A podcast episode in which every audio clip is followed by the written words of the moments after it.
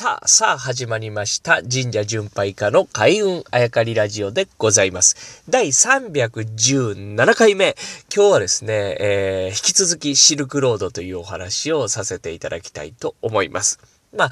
昨日までの流れに加えてですね、まあ、あの、仏の教えというのが形を変えて東へ東へ、えー、伝わっていくわけでございます。で、この中でですね、いろんなお話をしました。形が変わっていった、流れを組んでいった、あ、そして体系化されていったというお話をさせていただきましたが、その仏の、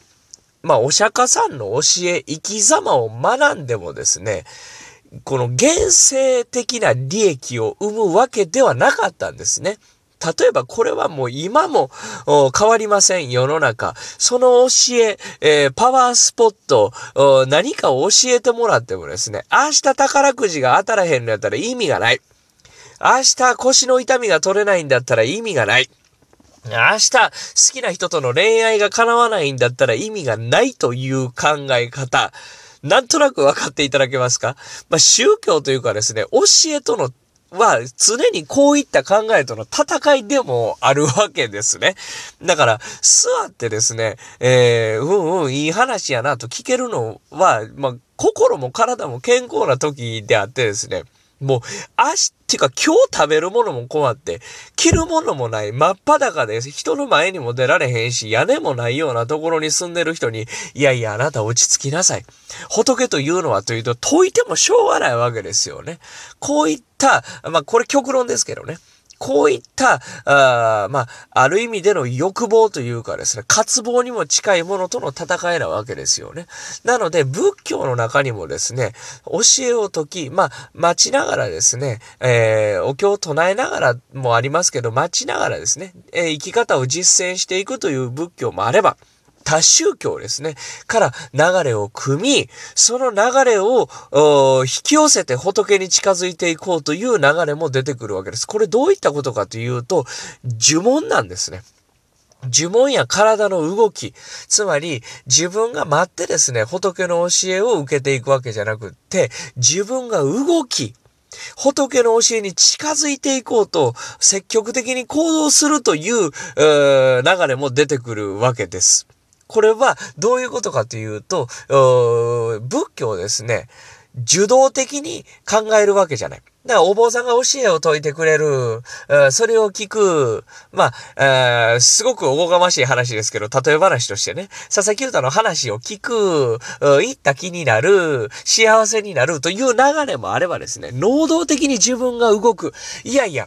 自分から引き寄せるんだ。自分から近づくんだっていう、この近づくにはやっぱり手法が必要なわけです。ここで出てくるのが呪文であったり、えー、手でですね、形を切ったりとか。あの、一番最初に仏さんが教えを説いてた時、お釈迦さんが菩提樹の下で、質素な格好で、ご飯も我慢して教えを説いていた時とは全く変わってますよね。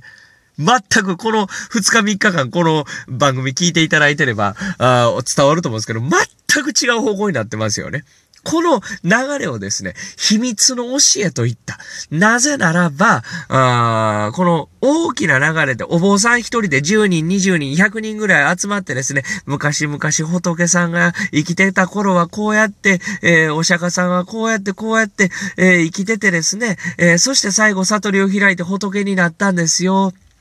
あなたたちもこの話を聞いて、もう今から仏の光の中にいるんですよ、という風に教えられていた人たち。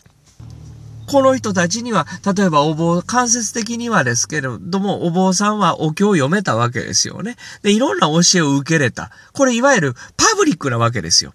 それと対比してですね、呪文というのは、あ例えば手を切って呪文をゆゆ唱えてですね、神仏の力を借りて幸せ、えー、そしてこの現世利益を成し遂げていく、自分が近づいていく。これはやっぱりですね、一子相伝。師匠から弟子にしか言われ、あの、伝えられないわけですよね。これひゃくにんぐらい集めて、皆さんいいですかって、幸せに近づく方法を教えます。これできないわけです。なので、パブリックなことに対比して、これ何と言われたか。秘密の教え。そうです。一回ぐらい聞いたことありますかね。ミッ教と言われたんですね。つまりパブリックと対比して密教というのが出てきた。これ仏教と密教というわけではないですね。仏教の中に密教というのが体系化されてきたわけです。もう一回言いますよ。このみっかかんぐらい話聞いていただければわかると思います。一番最初にお釈迦さんが菩提寺の下で教えを説いていた時とは全く違ってきた。これは他の宗教の影響を受けてるんですね。他の宗教が取った手法、その手法を用いて仏の教えに近づこうとした。そしてそれが体系化された、これを密教と言ったわけです。なぜ稲荷の話から密教になったのか、明日以降もお話ししていきたいと思います。お楽しみに。